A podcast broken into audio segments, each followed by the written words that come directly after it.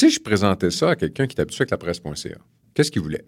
Il me dit, ben, il est où mon inventaire? Il est où mon, ma, table de sommaire?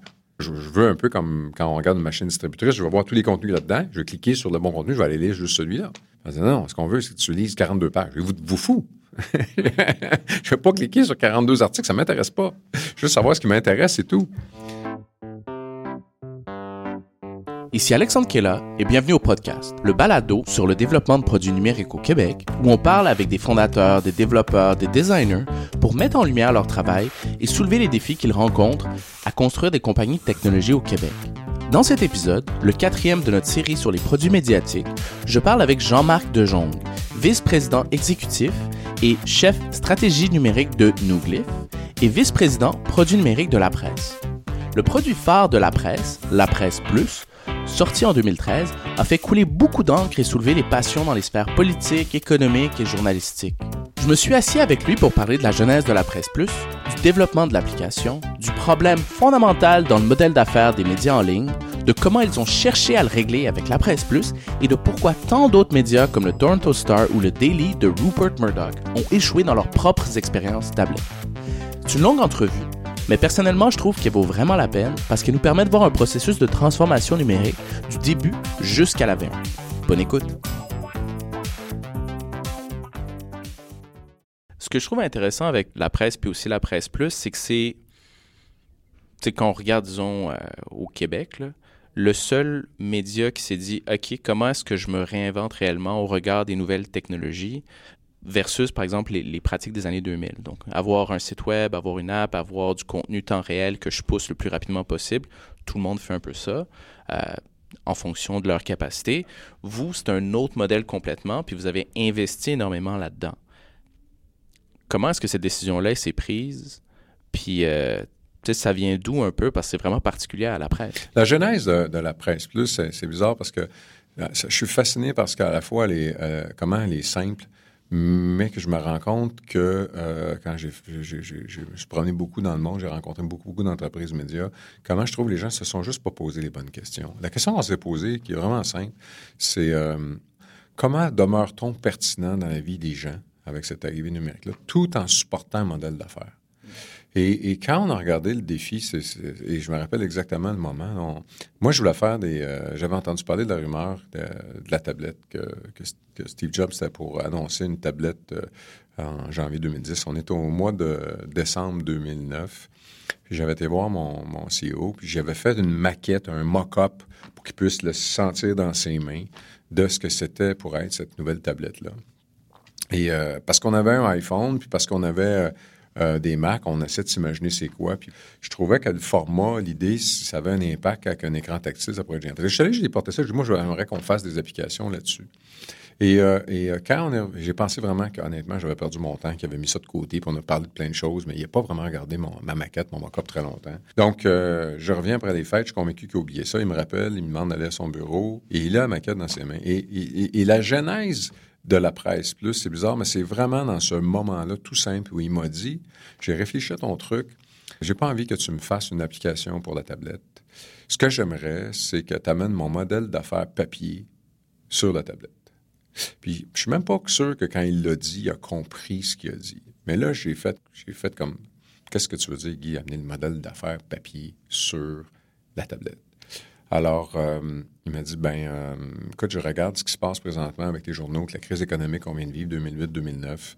Pour moi, c'est paraît clair et simple que si je regarde le futur, les cinq prochaines années, les dix prochaines années, on va être obligé de gérer une décroissance. Alors, je veux transférer le modèle d'affaires papier qu'on a qui est vers la... C'est ça qu'il me dit. Alors, dans, sa demande, il y avait une question formidable. C'est que là, moi, je suis retourné à mon bureau, puis j'ai commencé à me dire, OK, pourquoi, c'est quoi le modèle? Et on commençait à se poser des questions qu'on s'était jamais posées. Puis qui est bête, c'est que on a commencé à comparer notre papier puis notre web. Ce, que, ce, que, ce, ce qui était étonnant, c'est qu'on n'avait jamais posé la question, regardez vraiment au niveau du modèle d'affaires, qu'est-ce que c'est le, le, contenu qu'il y a sur le web versus qu'est-ce que c'est le contenu sur le papier comme expérience, mais aussi, j'ai envie de dire, comme, comme, comme revenu. Alors, il faut, pour que tu sois capable de supporter ton modèle d'affaires, que le contenu que tu émets, quelque part, capte ou te retourne une valeur comparable ou supérieure. Si tu n'as pas de valeur pour ce que tu as créé, tu vas juste t'épuiser puis brûler toutes tes ressources puis disparaître. Et, là, quand on regardait les chiffres, il y avait quelque chose de vraiment bizarre. Ça faisait des années qu'on se targuait, pour on était heureux d'avoir des millions d'utilisateurs sur euh, notre site web. Mais quand on regardait les revenus, c'était complètement fou. C'est-à-dire que le, web, pour donner un ordre de grandeur, nous rapportait peut-être à peu près 10 millions de dollars par, euh, par année, alors que le papier nous rapportait 100 millions de dollars par année.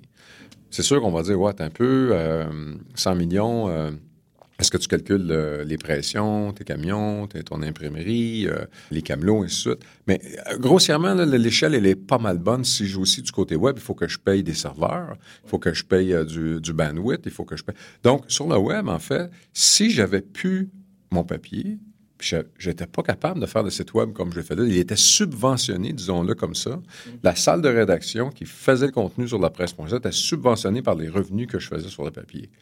Et, et donc, tout ça pour te dire que c'est la question qu'on s'est posée. Comment je fais pour transférer, en fond, un modèle d'affaires rentable, créer des contenus qui me rapportent autant de sous que ce que ça me coûte à les produire, à les émettre?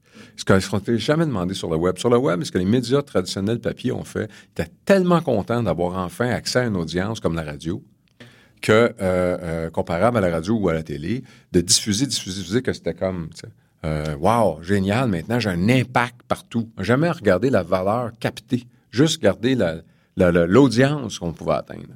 Et, et, fondamentalement, la grande leçon qu'on a apprise, c'est que c'est excessivement facile à fabriquer, une application pour téléphone ou pour tablette.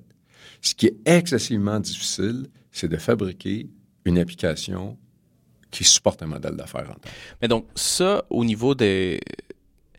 Vous aviez déjà une application mobile à cette époque-là? Oui, euh, quand on a commencé à travailler sur euh, la presse euh, plus. Donc, on, le travail a véritablement commencé, mais c'était vraiment de l'exploration. Puis, euh, il y a, avant qu'il y ait un développeur qui travaille, ça a pris plusieurs mois. Au début, c'était surtout des années. On avait une application qui s'appelait Cyberpresse. À l'époque, le site web s'appelait Cyberpresse. Mais donc, ça, ça vous avait permis de vous familiariser un peu avec facile, difficile? C'est-tu un terrain Pas du tout. En fait, non, non, non. Euh, en fait, je pensais pas que c'était ça ta question, mais en fait, ce qu'on a fait, c'est quand on a pris la décision qu'on allait fabriquer la Presse Plus, une application comme ça, j'avais, j'avais une expérience euh, assez particulière, c'est qu'en 2003, quand on a lancé les euh, nouvelles presses, mhm. c'est un partenariat, qu'on a fait avec Transcontinental. Et un truc que j'avais fait, c'est que je m'étais assuré qu'on ait chez nous euh, un ingénieur qualité qui peut comprendre l'impression aussi bien à la limite que transcontinental. Je parle des caractéristiques d'impression, qu'est-ce que ça prend pour faire une bonne impression, ainsi de suite, pour être capable finalement de challenger mon fournisseur. Donc, j'ai gardé une connaissance, une expertise ici, alors que toute la pratique d'impression était faite chez eux. Quand on a commencé à penser à la presse plus, on s'est dit faire la même chose. Il faudrait avoir une connaissance ici, donc les analyses d'affaires, les analyses fonctionnelles, mais aussi peut-être les ingénieurs euh, ou les architectes. Il faudrait avoir une forme de connaissance pour comprendre comment faire ça, pour se challenger, parce que je ne veux pas savoir juste des factures de développement logiciel, mm-hmm. payer, payer, sans savoir comment ça a fonctionné, puis que qu'est-ce que je peux améliorer, et ainsi de suite. Au début, on veut pas, on n'a pas du tout l'idée de, développer ça, et on rencontre une, boîte, et on a eu deux idées en même temps. La première, c'est, euh, ce serait peut-être une bonne idée à la place de partir avec eux autres pour commencer à développer en partenariat pour apprendre le plus vite possible. Puis cette boîte-là, qui nous a aidé beaucoup, en plus, à un moment donné, assez rapidement, nous a dit votre projet, c'est une cathédrale. Il faudrait peut-être que vous appreniez à construire des cabanes, de, cabanes de jardin. Et euh, on a décidé de se faire un petit roadmap et développer au moins deux, trois applications avant presse plus pour se faire la main. On a développé la première application qui s'appelait LP Hockey, qui était une expérience qui a duré à peu près trois ans. Et on a lancé aussi une petite application. On voulait apprendre comment faire un jeu puis voir s'il y avait peut-être un potentiel de monétisation qu'on n'a pas exploité, mais qui s'appelait LPMO, qui est un jeu de mots croisés. Mm-hmm. Puis littéralement, ça a été deux écoles pour voir qu'est-ce que ça veut dire développer une bonne application, apprendre les règles de l'art. Pas juste le code, écrire le code, mais qu'est-ce que ça prend au niveau design, au niveau euh, requis, comment on fabrique ça, puis aussi comment on la maintient, comment on la met à jour, ainsi de suite. Donc, c'est ces deux applications-là qui ont été nos, premières écoles. Mais en parallèle, c'est là qu'il y avait quand même, j'imagine, de la, de la recherche pour voir comment on pouvait répliquer.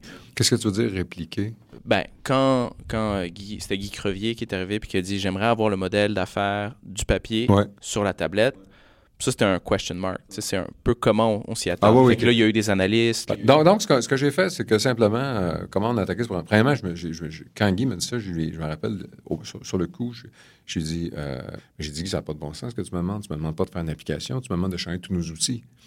Mais ben, pourquoi on changeait tous nos outils? Mais ben, là, je, je veux sûr que tu comprends bien. tu, veux, euh, tu veux un modèle, tu veux une édition. tu veux que l'annonceur soit vu dans un numéro. Tu veux que les gens soient comme en train de tourner des pages, par exemple. Tu veux que la consommation soit une consommation granulaire d'un article, mais que les gens viennent pour consommer 80 écrans. Il va falloir les embarquer dans une expérience numérique d'immersion pendant 80 écrans. C'est ça que tu imagines? Il dit oui. Tu combien de temps que ça va te prendre? Il dit trois ans. Deux ans. Si tu me dis que faire une application, c'est à trois, six mois. Je dis, Guy, tu ne me demandes pas une app, tu me demandes de tout changer nos outils, nos workflows. Alors, il dit, ben c'est ça que je veux. j'ai dit, OK, bon, je suis retourné à mon bureau et là, j'ai dit, comment je fais? Et, je me suis dit surtout, est-ce qu'on parle de la même chose? Parce que moi, quand il m'a dit cette idée-là, j'ai visualisé quelque chose dans ma tête. Je me suis rendu compte qu'en fait, lui, il n'a pas visualisé un produit. Il a posé la question en bonhomme d'affaires. Il, il a dit, mon papier me rapporte 100 millions de dollars puis mon web me rapporte 10 millions de dollars. Je voudrais prendre le 100 millions de dollars, puis l'amener sur une tablette, puis faire mon papier, puis j'ai mes annonceurs sont là pour 100 millions de dollars. Le comment, c'était pas important. Et là, pour que ça fonctionne, ben moi, il faut d'un coup que j'amène un inventaire. Essaye d'imaginer, les gens ne réalisent pas, mais sur le web, quand tu regardes, quand tu viens sur un, site web comme la presse.ca, tu vas venir regarder en moyenne 6-7 écrans. Tu vas peut-être voir vraiment quatre publicités. Tu, vas revenir, tu vas avoir vu la home page, si tu as vu ces articles peut-être cinq fois, parce que tu vas avoir fait euh, home page, article, back, home page, article, back. Ça va dire, ah, j'ai tout vu, je m'en vais. Si je voulais amener le même nombre de revenus publicitaires que j'avais dans le papier, il fallait que je sois capable de supporter un inventaire publicitaire qui a sur le papier, qui est presque 40% 40% de ta surface, dans, certains cas, c'est 25% mais dans certains cas, c'est plus. C'est de la surface qui est utilisée pour les annonceurs. Ça a pris combien de temps pour arriver à, un, identifier, dire, OK, j'ai un inventaire de 40% de pubs à voir, puis ensuite, j'ai comme 80 écrans, qui sont les deux variables, j'imagine, qui ont été les plus importantes au niveau de la conceptualisation de l'application. Oui, ben en fait, je suis parti avec des hypothèses. J'ai juste, honnêtement, un, la première chose qu'on a essayé de faire, c'est d'essayer de comprendre le web. Dans le fond, on s'est posé la question, on ne s'était jamais posé. Pourquoi le web me rapporte juste ça? Puis, euh, puis deux, j'avais une hypothèse très forte, dire, pour réussir à supporter mon modèle d'affaires du papier, il faut que j'aie un inventaire d'écran puis un inventaire de publicité semblable à ce que j'ai sur le journal. Puis après ça, l'autre hypothèse que j'ai mis, c'est euh, euh, j'aimerais garder mes sections puis que l'utilisateur soit capable de sélectionner sa section.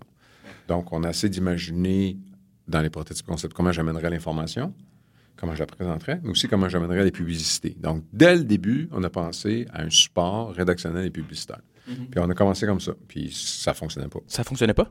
non, parce qu'on a amené, on, dans le produit au début, on a amené euh, tous nos héritages, nos paradigmes du passé. C'est vraiment C'est presque cocasse comme, comme situation. J'imagine le, premier écran, tout excité, on le donne à un utilisateur, puis... Ben non, c'est sûr. C'est ça qui est génial du prototype, hein, c'est que tu essaies de trouver qu'est-ce qui fonctionne, ce qui fonctionne pas. Alors, si je présentais ça à quelqu'un qui est habitué avec la presse.ca, qu'est-ce qu'il voulait? Il me dit, ben, il est où mon inventaire? Il est où mon, ma, table de sommaire? Je, veux un peu comme quand on regarde une machine distributrice, je vais voir tous les contenus là-dedans, je vais cliquer sur le bon contenu, je vais aller lire juste celui-là. Non, ce qu'on veut, c'est que tu lises 42 pages. Vous vous fous. je ne vais pas cliquer sur 42 articles, ça ne m'intéresse pas. Je veux savoir ce qui m'intéresse, c'est tout.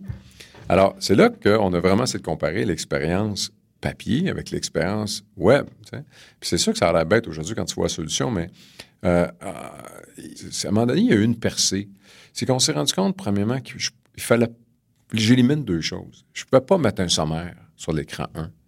Parce qu'à partir du matin, je mets un sommaire sur l'écran 1, les gens regardaient tous les articles, puis en choisissaient 4-5 qu'ils voulaient aller consommer. Il fallait que je trouve le moyen de les mettre dans un état qu'on a quand on lit un magazine ou un journal, où je ne sais pas ce qui va suivre. Un flot de découverte. on appelait ça un, un mode, de, de, de découverte fortuite. Alors, pour ça, il fallait que j'enlève l'index. Il y avait un autre mécanisme qui était essentiel qu'on enlève. C'est bizarre, mais c'est le bouton back. C'est vrai, maintenant, il faut comme taper, puis on peut voir tous les écrans. Fait qu'il faut swiper back and forth. Exact. Donc, tu t'es rendu compte que pour que ça fonctionne, ça a pris plusieurs prototypes pour la rencontre. Il fallait faire un contrat tacite avec l'utilisateur. Parce que enlever le sommaire puis enlever le bouton back, c'était comme enlever la télécommande du téléviseur. Mm-hmm. Tu sais, OK, je te fais confiance, mais euh, si tu me mets temps des émissions qui ne m'intéressent pas, je vais reprendre une télécommande. Je veux revoir mon sommaire, puis je veux revoir le bouton back. Donc, ce qu'on s'est rendu compte, c'est que pour que ça fonctionne, vraiment, il fallait que ce soit une très faible friction pour enlever un écran. Ça ne m'intéressait pas. Donc, je te montre un écran, ça ne t'intéresse pas, il faut que ce soit hyper facile pour aller à l'autre écran. Deuxième truc, si j'ai un sujet qui ne m'intéresse pas, je ne veux pas swiper puis le voir trois fois. Donc, quand il y avait un, dossier, par exemple, mettons l'élection de Obama, au lieu de faire 10 écrans de Obama, c'était vraiment trop de friction, c'est là qu'on a inventé les dossiers. Donc, avec des onglets. Si le sujet t'intéresse, tu vas vraiment cliquer sur les onglets ou tu vas faire une plongée verticale plutôt que horizontale. Si je réussi à faire ça, et alors là, le lecteur me permet de ne pas avoir de sommaire, de ne pas avoir de bouton back, puis de se promener, puis d'embarquer dans une navigation de découverte puis d'édition. C'est vraiment comme si on voyait le cerveau qui était mappé de deux façons. Euh, le cerveau peut être mappé en mode édition, j'appelle ça un peu le parcours IKEA, ou le cerveau est mappé en mode euh, granulaire. Euh, je veux juste aller chercher tel contenu, tel article, un peu comme quand tu vas chez Renault l'entrepôt, puis ce que tu vas faire, c'est le plus vite possible rentrer dans l'allée, trouver les vis, sortir du magasin quasiment en courant pour embarquer dans la voiture. C'est une expérience, à la limite, elle est de qualité si elle est hyper rapide. Quand je suis dans un parcours de serendipity, quand je suis dans un parcours de découverte, j'ai la permission finalement de t'amener des contenus que tu ne sais pas qui vont peut-être t'intéresser. Mm. Et c'est ça que je, qui a créé l'ADN de la presse plus. C'est vraiment cette découverte-là. Fait que là, combien de temps ça a pris pour euh, passer de cette décision-là à la sortie? On, ça ne sera pas hyper précis, mais ça va donner quand même une bonne idée. 2010, le, début du projet va commencer peut-être au partir du mois d'avril. Je réunis les cinq euh, designers que je te parlais, plus Benoît, dans un petit labo. Euh, Ensuite, quand on a commencé, notre veille est assez avancée, qu'on a commencé à réfléchir, euh, on s'est dit, on va, on va embaucher des développeurs pour créer les prototypes. Parce qu'on s'est dit, on va faire un prototype conceptuel, mais après ça, on va faire un prototype fonctionnel pour le tester avec les utilisateurs. Donc, année 1, beaucoup partie prototype conceptuel et commencer à embaucher des développeurs pour expliquer ce qu'on va faire. Année 2, donc 2011, travail pour faire un prototype fonctionnel et aussi des ateliers ont commencé à se faire avec la rédaction pour essayer de dire ça, ça a l'air de quoi une édition sport, ça a l'air de quoi? Alors les gens, c'était plus de l'idéation. Euh, et 2012, ça a été l'année de développement, la vraie année de développement, euh, où là, on avait rampé up les développeurs. Euh, la décision s'est décidée à peu près au mois de novembre 2011. Alors 2012, vraiment, on a une équipe de développement qui a commencé, qui développe, et on a un les, pilotes, les, les, les, euh, les premiers pilotes qu'on va faire section par section avec la rédaction où ils vont à tout euh, nous faire une idée, qu'est-ce que ça a l'air une section A, qu'est-ce que ça a l'air une section actualité, et ainsi de suite. 2013, mm. donc euh, janvier, février, mars, la presse plus est dans avril, ça va être le ramp-up des opérations, de la production réelle avec le workflow. Mm-hmm.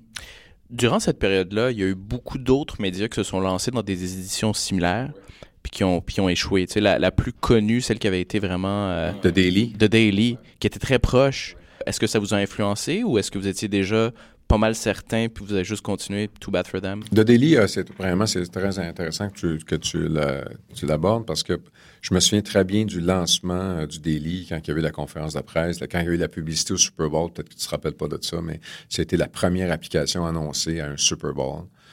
C'était Murdoch qui avait vraiment mis le paquet. Et on est allé les visiter. Je suis allé les rencontrer, les gens du Daily. Je suis allé les voir trois fois.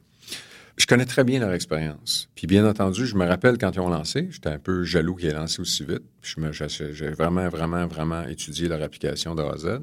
J'étais allé les voir, j'étais allé voir ce qu'ils faisaient. C'était quand même très loin du produit qu'on voulait faire. Il n'y avait pas de publicité dans le Daily. Les gens ne s'en rappellent pas, mais il n'y en avait pas ou très peu, puis il y en a eu vers la fin. C'était vraiment une expérience de contenu. Deux, je me rappelle, oui, quand le Daily a annoncé euh, la fin de leur expérience, après deux ans à peu près, ça nous a vraiment acheté une douche d'eau froide. Il y a eu beaucoup, beaucoup de scepticisme ici. Ça marche pas. Mais je peux vraiment te dire comme il faut qu'est-ce que le Daily a fait de mal. Puis je pourrais même te dire que beaucoup de gens ont eu cette mauvaise idée-là, pour ont fait de mauvaises expériences. La première erreur que le Daily a fait, c'est une, une question de branding. C'est-à-dire que c'est qui le Daily? C'est qui qui est derrière ça? Qui ces journalistes? Est-ce que je peux y faire confiance à ce produit-là? c'est comique parce que Murdoch, quand il a lancé son produit, il aurait pu choisir de, commencer par le Wall Street Journal, ou il aurait pu commencer avec le euh, n'importe quel numéro qu'il y avait déjà. La grave erreur qu'ils ont faite, donc, c'est qu'il n'y avait pas de brand, pas de nom. Deux, une grave erreur qu'ils ont faite aussi, ils ont utilisé un CMS qui existait pour le web, et en fait, tous leurs écrans étaient faits à l'aveugle. Les gens ne savent pas, mais donc, c'était vraiment quelqu'un qui dessinait, puis après ça, avec quelqu'un qui reproduisait, puis ça, leur interface pour fabriquer ces écrans-là ressemblait beaucoup, beaucoup à un outil de CMS où tu remplis des, un formulaire mm-hmm. avec des pixels, X, Y, Z. Ça prenait quasiment un, rocket science pour créer un écran. C'était vraiment un intégrateur, c'était du codage, écran par écran, puis il essaie de reproduire ça. Donc, c'est très difficile à prévisualiser les écrans à faire, ainsi de suite. C'était très lourd à faire. C'était très coûteux à fabriquer un écran du daily. Et la plus grande gaffe, c'est qu'ils ont fait ce que je te disais tantôt, c'est qu'ils n'ont pas essayé d'amener un modèle d'affaires. Ils ont essayé de le plus rapidement possible d'être les premiers, c'était comme build it and they will come, et ils n'ont jamais pensé à l'intégration des publicités et au format publicitaire. Donc, qu'est-ce qui est arrivé? Ben, euh, pendant deux ans de temps, euh, ils voulaient vendre un abonnement uniquement. L'abonnement était, je ne me rappelle pas le prix, mais je pense que c'était quelque chose comme 4,99 par semaine ou 2,99 par semaine. Ils voulaient avoir un million d'abonnements pour que ça soit rentable. je pense que le plus loin que se sont rendus, c'était quelque chose comme 200 000 ou 150 000. Mais en plus, le, secret de Polichinelle, du Daily, c'était pas tant qu'il n'y avait pas eu les abonnés qui voulaient, c'était que le taux d'utilisation, de, lecture, n'était pas si fort que ça. Alors, même si tu abonné, ça ne pas dire que tu le lisais, un peu comme dans le papier. Alors, on a regardé ça, puis on s'est dit, voici pourquoi nous, on pense qu'on a des chances de succès. Et euh, je ne sais pas si ça, ça, ça prête quelque chose, mais un truc qu'on avait fait qui était vraiment brillant, avec le recul, c'était plus intelligent qu'on le pensait quand on l'a fait, je pense. On a changé le nom de cyberpresse.ca pour la presse. Mm-hmm. Alors, ce que nous, on avait que les autres n'avaient pas, c'est qu'on avait déjà des utilisateurs sur nos applications numériques. On était déjà identifiés, on avait déjà un brand, on était dans les mains euh, des gens qui avaient des télé smartphones. On avait aussi une application un peu mobile qu'on a faite pour la tablette iPad. On avait des utilisateurs. Alors, on savait que quand on préparerait la presse plus qu'elle sera prête, on ferait cette migration-là. Alors, la grosse, grosse, grosse différence, la première, je te dirais, c'est qu'on avait un brand. La deuxième grosse différence, c'est qu'on a pensé à un modèle d'affaires qui était basé sur les revenus publicitaires. Mm-hmm. Puis, tous les autres éléments aussi que tu parlais au niveau du workflow, au niveau du tooling. Pour améliorer la rentabilité de la production puis diminuer le coût. Et nous, on se comparait, on avait, euh, on, avait déjà des clients, des annonceurs qu'on pouvait amener là-dessus, mm-hmm. et donc que le délit avait pas. Et nous, notre objectif, c'est un peu, un peu bizarre à dire, mais on dit, vous avez dépensé 40 millions de dollars dans le développement de la presse plus. Ce chiffre-là, en fait, beaucoup de gens trouvaient ça complètement fou, mais les gens pensaient que ça avait coûté 40 millions de dollars faire l'application sur la tablette, ce qui n'est vraiment pas le cas. L'application elle-même sur la tablette, elle a peut-être coûté, je ne sais pas, moi, je vais dire un chiffre, je ne l'ai jamais calculé, mais mettons 2 millions de dollars, euh, peut-être 3, euh, si je calcule tous les prototypes. Ce qui a coûté cher, c'est créer le back-end puis les outils. ce qui a coûté cher, c'est toute la transformation du workflow en arrière, le changement organisationnel, le développement de ces outils-là, le développement du nouveau CMS, et tout ce qui est en arrière de l'application qui a coûté excessivement cher. Mm-hmm. Euh, mais quand tu y penses, lancer des nouvelles presses, c'est 150 millions de dollars. Puis je te parle pas des camions. Puis je te parle pas des gens. Puis je te parle pas des... Alors, c'est un projet de, 200-250 millions de dollars qui va durer, que tu dois amortir sur 15 ans. Euh, ça, quand quelqu'un fait ça, quand un journal lance une nouvelle presse, personne ne trouve ça spécial. Personne... Alors, nous, on a, on a vraiment décidé de miser sur l'économie, surtout d'autant plus que ce qui vient avec les presses, c'est un coût d'à peu près 15 millions de dollars par année juste en papier puis en impression un autre coût d'à peu près 10 millions de dollars par année juste pour tes camionneurs, puis ton essence, puis tes camions. Un autre coût d'à peu près 5 millions de dollars pour tes détaillants, puis tes camions. Donc, tu as à peu près 40 millions de dollars que ça te coûte, même si tu as acheté ta presse, par année, produire ton papier. Alors, les gens, nous autres, c'était ça qu'on comparait. Donc, 40 millions d'investissements sur 4 ans pour développer une application comme celle-là, on ne trouvait pas, c'était fou. Fait que ça vous a, vous étiez engagé, fait que vous avez dit on va juste l'amener, puis on comprend un peu ce qu'il n'y avait pas eux, puis ce que nous on avait, fait que let's go. On n'a pas, ça a, ça a duré une semaine, le doute de notre produit par rapport à l'arrêt du daily. Ça a duré une semaine. Je pense qu'une des raisons aussi, c'était que Apple travaillait beaucoup avec nous, puis il était complètement, euh, il était complètement fasciné par notre application. Eux-mêmes, ils trouvaient que notre application était euh, il la trouvait révolutionnaire. Il, nous disait souvent, vous avez compris quelque chose que les publishers américains n'ont pas compris. Mm-hmm. Puis ce qu'il nous disait souvent, c'est qu'il pensait qu'on était qu'on n'avait pas leur arrogance. Ah ouais? qu'on avait fait ce numéro-là par humilité. On avait essayé d'apprendre avant des meilleures pratiques. Puis ça, quand... Euh, parce que là, maintenant, donc, la presse plus, c'est maintenant géré par Newglyph? La presse plus, c'est pas géré par New Glyph.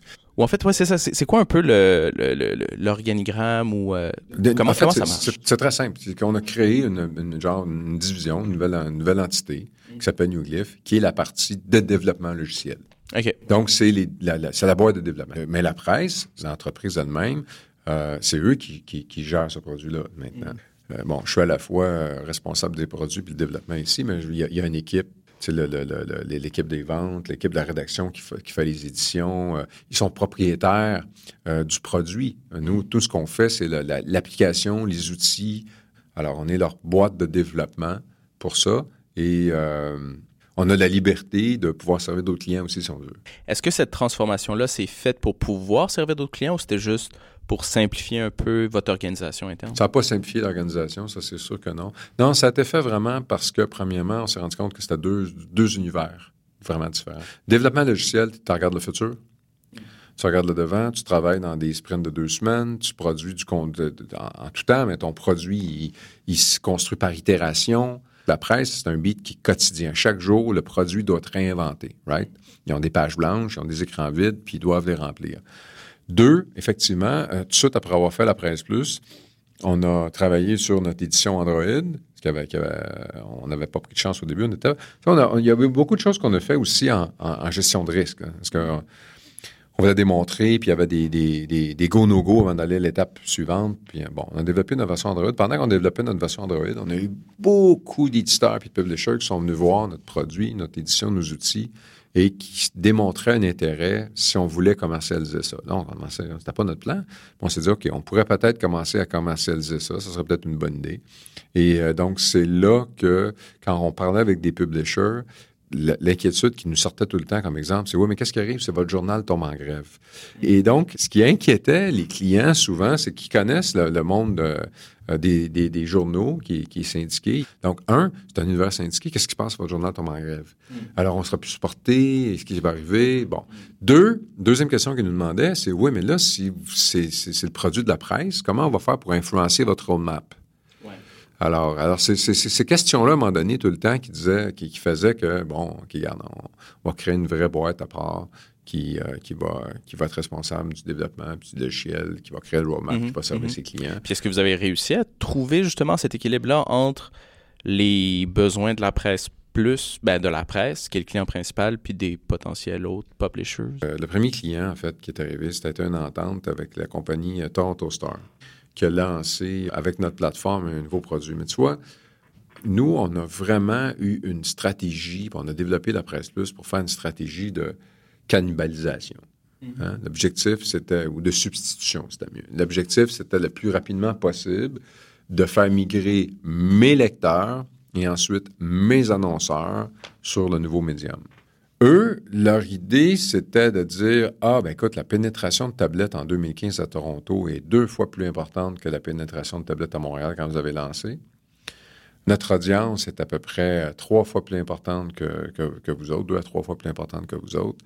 Donc, nous, on pourrait se permettre de lancer un produit, non pas de cannibalisation, mais de, pas un produit de substitution, mais un produit euh, de complémentarité. Nous, on va lancer un deuxième produit puis tranquillement, on va construire une auditoire avec ça, puis on va le monter. Mais on veut surtout pas nuire à notre papier. On leur a vraiment recommandé de ne pas faire ça. On pensait que c'était pas un bon produit pour partir avec une autre clientèle, mais eux autres, c'est leur stratégie. Alors, c'était notre premier client. Donc, nous autres, on voulait apprendre à commercialiser. On disait laisser faire. Euh, de toute façon, ça n'a pas d'autorité. C'était comme, OK, on, a essayé de les influencer, ça n'a pas fonctionné. Et la deuxième chose qu'ils ont fait, qui est un peu bizarre, c'est qu'ils ont décidé de ne pas utiliser leur nom Toronto Star, mm. mais de créer un nouveau brand. Et on leur avait justement parlé de notre analyse du daily. Ils ont insisté, ils avaient trop peur de perdre des lecteurs du papier, qui pour eux voyaient comme un endroit qui pouvait faire des profits encore trois, quatre années. Mm. Donc, ils ont créé une nouvelle brand qu'ils ont appelée Star Touch. Et euh, ça et toutes sortes d'autres raisons ont fait que on a lancé, on a fait un, au niveau commercial, c'était génial. Au niveau euh, livrer le produit en temps, c'était génial. Au niveau le recréer, c'était une expérience extraordinaire. Faire un ramp-up là-bas, puis un target operation model avec eux autres, ça, ça a super bien été. Mais il y a eu un échec stratégique de leur produit, du lancement. Mm-hmm. Donc, euh, ils, ont, ils, ont, en fait, euh, je pense 18 mois ou deux ans après, ils ont arrêté leur numéro. Nous, ce qui nous a fait très, très mal, c'est que beaucoup de nos clients, qui, qui, était dans notre pipeline, il y avait une théorie qui disait ce qu'ils ont fait à la presse, puis le temps d'engagement qu'ils ont, ça se peut pas. Hmm. Puis en fait, si on réussit, c'est parce qu'ils sont des, un enclos francophone dans un continent anglophone. Ouais. J'ai vu pas mal d'articles là-dessus. Euh. Ouais. Puis moi, ce que j'ai toujours trouvé ridicule, c'est un peu comme si euh, ils disaient que tous mes lecteurs ne savent pas lire anglais, puis tous mes lecteurs ne savent pas, euh, n'ont pas accès à Internet ou n'ont pas accès à la télé. on, a, on a plein de compétitions. En fait, moi, j'ai l'impression des fois que mon compétiteur, c'est, pas les médias américains, c'est pas les médias francophones. Mon compétiteur, la Presse Plus, c'est, c'est Facebook. Et c'est toutes les applications sur lesquelles tu passes plutôt que la mienne quand tu es sur ton iPad ou sur ton téléphone. Mais il y avait un, scepticisme. Ça se peut pas 40 minutes. Ça se peut pas 250 000 ouvertures chaque jour. Il y a quelque chose de spécial là. C'est la doit être la barrière de la langue. Et euh, quand le Toronto Star a lancé son produit, tout le monde s'est dit, ben, on va voir la démonstration.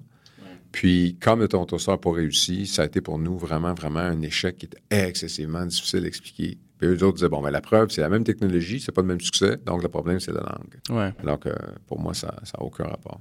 Est-ce que les... Euh, c'est ça, parce qu'il y, y, a comme deux composantes que je trouve intéressantes dans la, dans la commercialisation, puis ça, ça peut mener justement à tous les, les, éléments cachés de la presse plus. Donc là, tu as parlé de la stratégie, que la mise en marché, tout ça, c'est vraiment important au succès d'une édition tablette. La deuxième, c'est tous les, les workflows. Quand un client embarquait avec la presse plus, il embarquait pas juste avec une app qui est client-facing que, le client peut télécharger le matin. Il y a toute une suite de produits pour la production, pour que le texte, la photo, puis la pub soient prêts en même temps, télécharger, tout ça. Ça me semble être un gros commitment. C'est un gros commitment.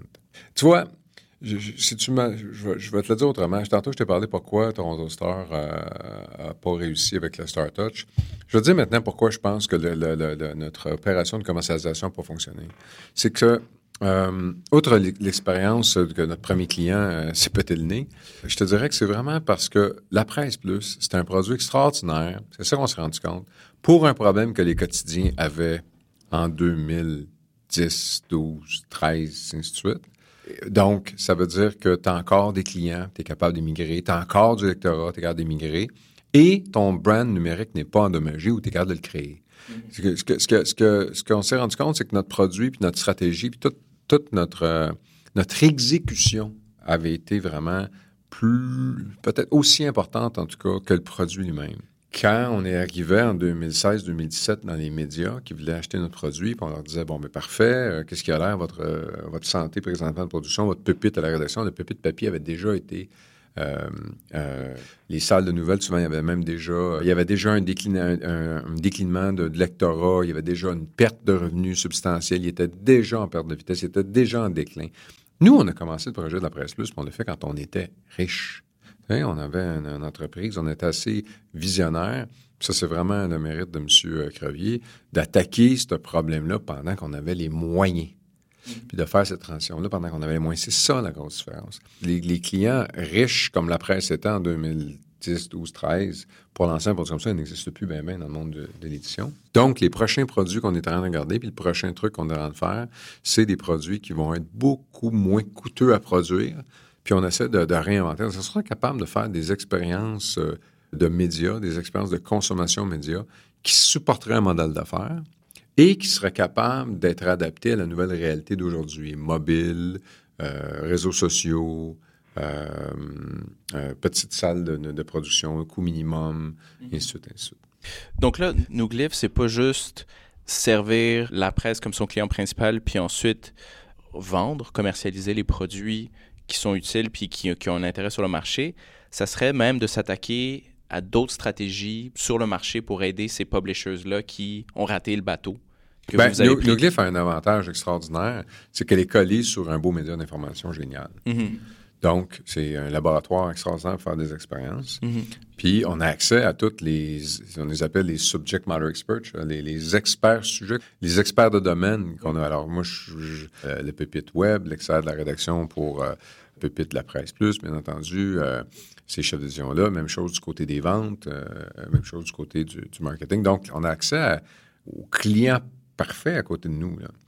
Euh, et ce client-là a encore des besoins. Hein. pour nous, la Presse Plus, euh, c'est un début. Hein. Euh, on pense pas, est-ce que on pense pas que c'est le seul produit, la seule innovation qu'on a à faire, puis que ça va nous amener jusqu'à les années 2040.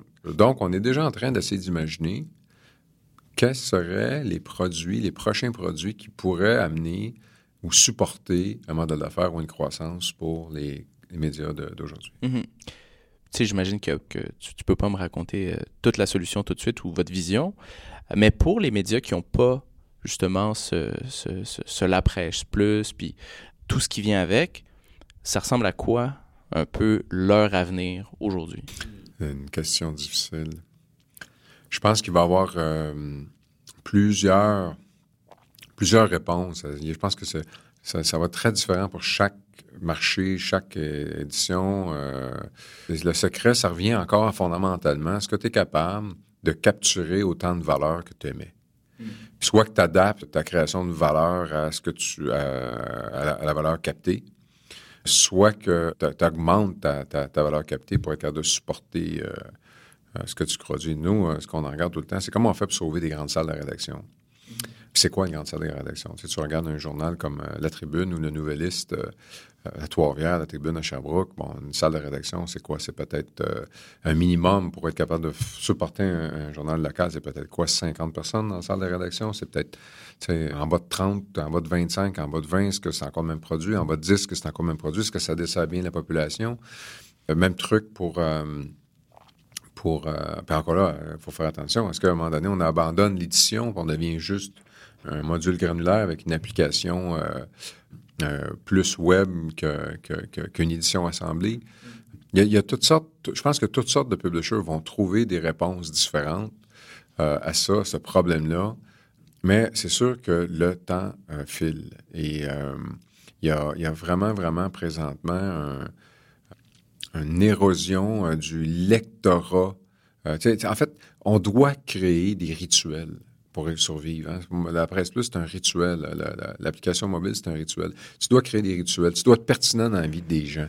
Alors, euh, donc, c'est comment tu fais pour demeurer pertinent? Comment tu fais pour rentabiliser ces rituels-là? Puis aussi, comment tu fais pour t'offrir une capacité, soit d'investir dans les nouvelles technologies ou d'innover continuellement?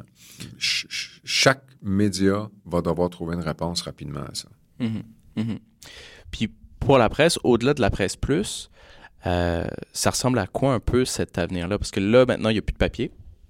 Il reste l'application mobile, il reste la presse puce, il reste la presse web. Donc, la date d'élection de Donald Trump, novembre 2016, c'est la date où on a eu un, pivot important chez nous.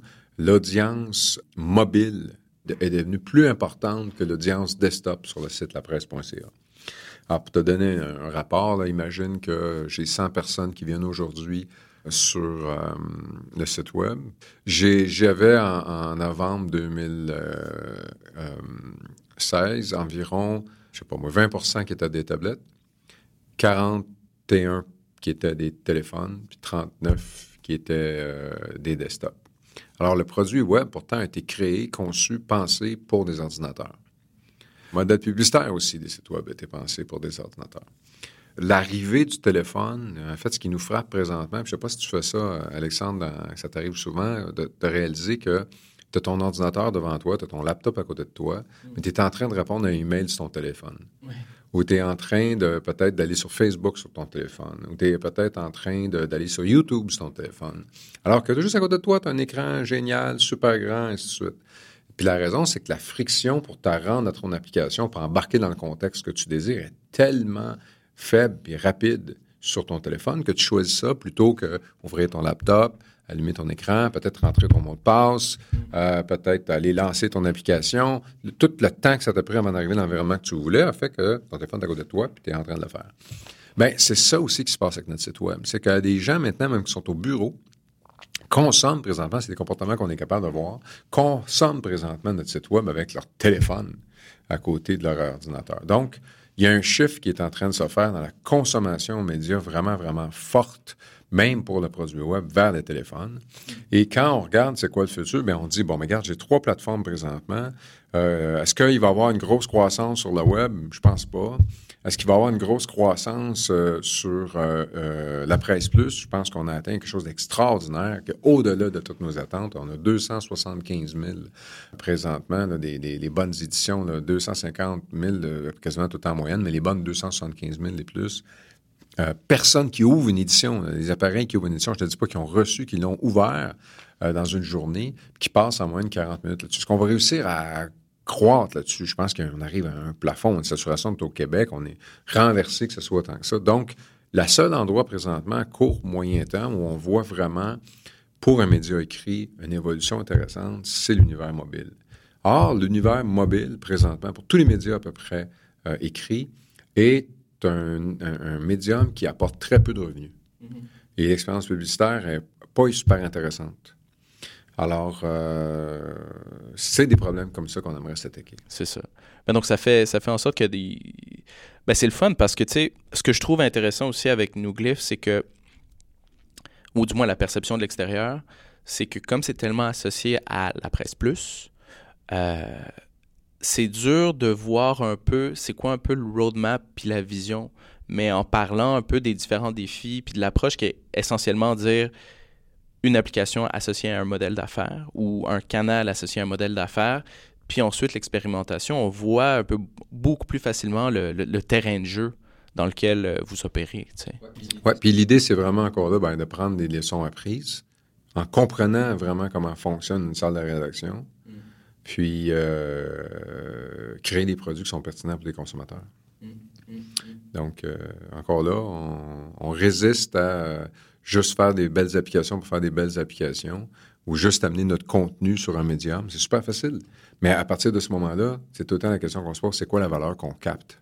Mm-hmm. C'est quoi la valeur qu'on capte? Euh, et euh, c'est comme ça qu'on approche les plateformes. Mm-hmm. Très intéressant. Ben, merci beaucoup d'avoir pris le temps de, de, de, jaser avec moi et de me montrer tout ça. C'était vraiment super. merci Alexandre, très intéressant. C'est tout pour aujourd'hui. Mais depuis l'enregistrement de cet épisode, Pierre-Éliott Levasseur, le président du quotidien, a annoncé que la presse se détacherait de Power Corporation pour devenir un organisme indépendant à but non lucratif. Cette démarche a vraiment fait réagir énormément de personnes et a mis en doute le succès commercial de la presse plus. Après tout, quel entrepreneur se départirait d'une entreprise rentable? Personnellement, je ne sais pas si la presse plus fait ses frais ou non j'étais bien plus curieux de savoir comment ce changement avait été vécu à l'interne et de savoir si ces changements auraient une incidence sur la feuille de route du quotidien. Par exemple, en tant qu'OBNL, la presse pourrait solliciter des dons.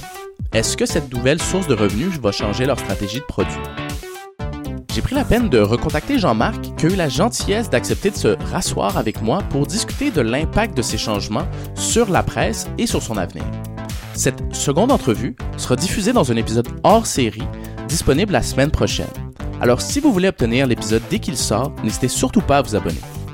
Et évidemment, si vous avez aimé cet épisode particulièrement, je vous invite à le partager à vos amis.